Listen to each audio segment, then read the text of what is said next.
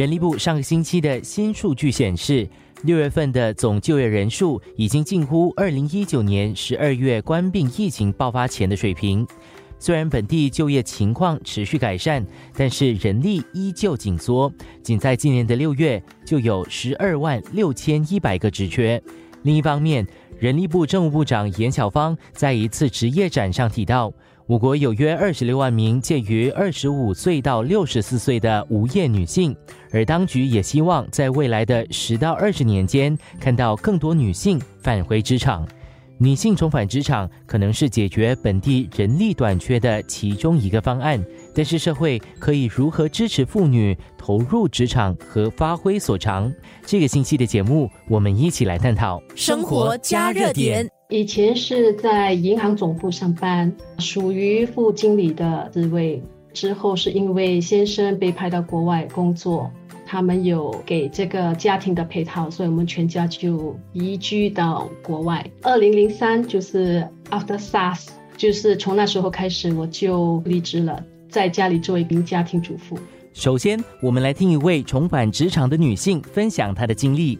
今天的受访者是 Jocelyn 郭仁江，今年五十四岁的她从事秘书工作。因为我那时候事业心很重。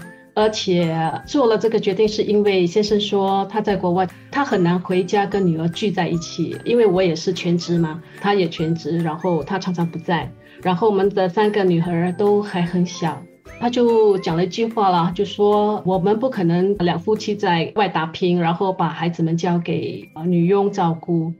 所以他就说，不然我们一起移去国外，然后我可以做一个家庭主妇，然后把心思投入在女儿的身上。而且那时候他跟我讲，哦，只需要两年，因为他的合约只是两年已。结果那一住就住了十年。生活加热点，OK，在家待了十五、十六年，十五、十六年，成为一名家庭主妇。其实我觉得生活已经是很很舒服了啦。为什么我们回来呢？因为现在的工作没了。然后我们就举家回来。当时我也不可能就马上去工作，我也想啊，能够补助一下家庭的收入啊。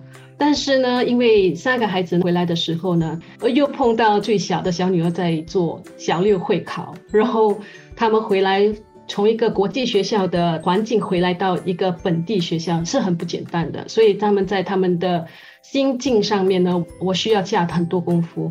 所以我当时就没有想到说哦，马上就要回去工作，直到小女儿考完中四会考的时候，那时我才说哦，他们也比较大了，所以我就想这个时候，我想我可以重返回去工作了。我和 Jocelyn 接着聊到她重新找工作的过程，以及她有没有想过再次的回到银行领域上班。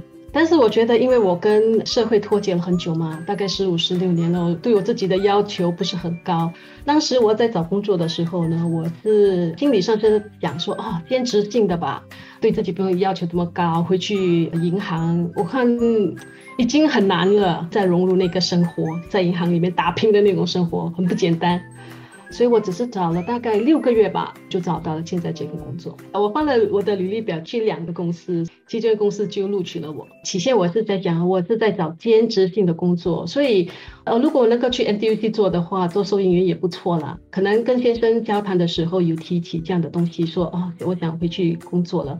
碰巧就有两位兄弟就在教会里面就跟我说，哎，我听你先生说你要回来工作，哎，我公司里面有这个职位，OK 咯，然后我就试试看吧。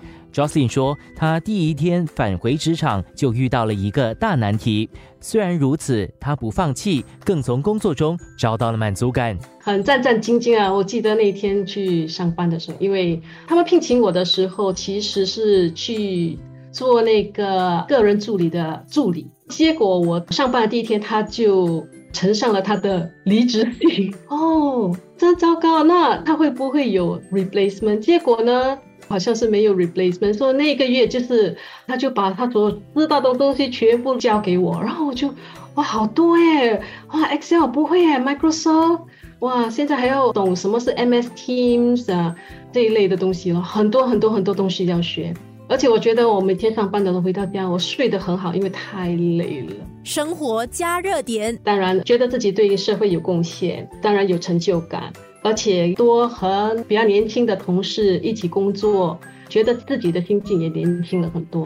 最主要的也是可以给女儿立一个榜样。让他们知道，哎，妈妈也工作了，所以跟他们也不会脱节，然后谈话聊天的时候也不觉得哈，我讲的东西都非常老套。哎，我也是快 updated。